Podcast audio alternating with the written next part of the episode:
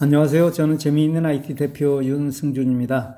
오늘은 여러분에게 받은 파일이 내 스마트폰 어디에 저장되어 있지? 라는 제목으로 말씀드리겠습니다. 좋은 자료를 카톡을 통해 받았습니다.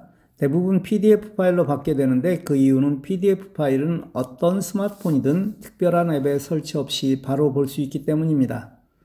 그런데 얼마 동안은 그 파일을 잘 보고 있었는데 저장 기간이 만료되어 더는 볼 수 없다는 메시지가 보이며 해당 파일을 열지 못하게 되면 당황하게 됩니다.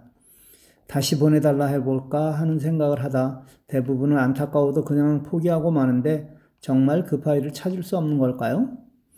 정보를 오래 누리려면 어떻게 보관해야 하고 또 보관된 자료를 어떻게 찾아와야 하는가가 아주 중요한 사실로 다가옵니다. 그렇습니다. 우리 일상생활에서도 잘 보관해둔 사람은 시간을 많이 절약하고 살지만 그렇지 못한 사람은 상당한 시간을 무언가를 찾는 데 소비하고 있습니다. 제 경우도 잘 보관하지 못해 내가 가지고 있다는 사실을 잊고 같은 것을 또 사기도 해서 아내의 잔소리를 듣기도 합니다. 컴퓨터로 카카오톡을 할 때 카톡으로 온 파일을 내려받으면 문서, 카카오톡으로 받은 파일이라는 폴더에 들어갑니다. 따라서 그곳에 가서 보면 그 파일이 보관된 것을 볼 수 있습니다. 일반적으로 다운을 받으면 다운로드 폴더에 저장되기에 그곳만 보고 없다고 포기하는 경우가 많은데 이 파일은 다른 곳에 보관됨을 기억하세요. 문제는 스마트폰의 경우인데 카톡에서 해당 파일을 누르면 그게 다운을 어디엔가 받았다는 의미입니다.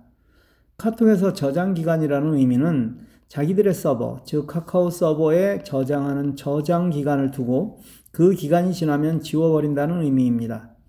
왜냐하면 가입자들의 정보를 저장해주는데 엄청난 유지비용이 들기 때문에 일정 기간 저장기간을 두는 것입니다. 그러나 그 기간 안에 그 파일을 눌렀다는 것은 내 스마트폰 어딘가에 저장된 것을 의미합니다. 안드로이드 폰의 경우를 먼저 말씀드리죠. 스마트폰 어딘가에 내 파일이라는 폴더가 있습니다. 이 내 파일은 대부분 삼성이라는 폴더 안에 들어가 있습니다. 이 폴더 안에는 또 다른 폴더와 많은 파일이 저장되어 있어 여러 폴더를 열며 내가 원하는 파일을 찾는다는 것은 쉽지 않습니다. 그래서 돋보기를 이용해서 찾습니다. 돋보기를 누르고 원하는 파일 이름을 입력하기 시작하면 아래에 나타나기 시작합니다. 이때 해당 파일을 누르면 다시 그 파일을 열어볼 수 있는 것입니다. 파일 이름을 모른다고요? 아니, 아까 그 파일을 누르니까 저장 기간이 뭐라고 나타났다면서요? 거기에 파일 이름이 있습니다.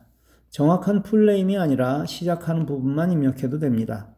이름이 기억나지 않은 오래된 파일을 찾을 때도 이름의 일부라도 기억하면 가능합니다. 아이폰의 경우는 이렇게 하십시오. 받은 파일을 열어놓고 오른쪽 위에 공유 버튼을 누른 후 도서에 공유해 놓으시기 바랍니다. 그럼 다음에는 도서라는 앱을 열면 그 파일이 보일 것입니다. 마치 도서관에 진열해 놓은 것처럼 말입니다. 파일이 안 열리면 원망하는 사람이 있습니다. 그리고 카카오가 오랫동안 저장을 못하는 이유를 알게 되면 치사하게 그걸 오래 저장해 주지 라고 말합니다. 그런데 본인은 남을 위해 무엇을 하시나요? 카카오톡을 돈 한 푼 안 내고 잘 사용하시지 않나요? 돌아보면 감사하셔야 합니다.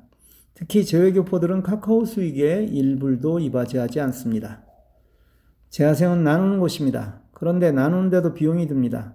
그걸 여러분께 부담해달라고 하지 않습니다. 여러분은 누리십시오.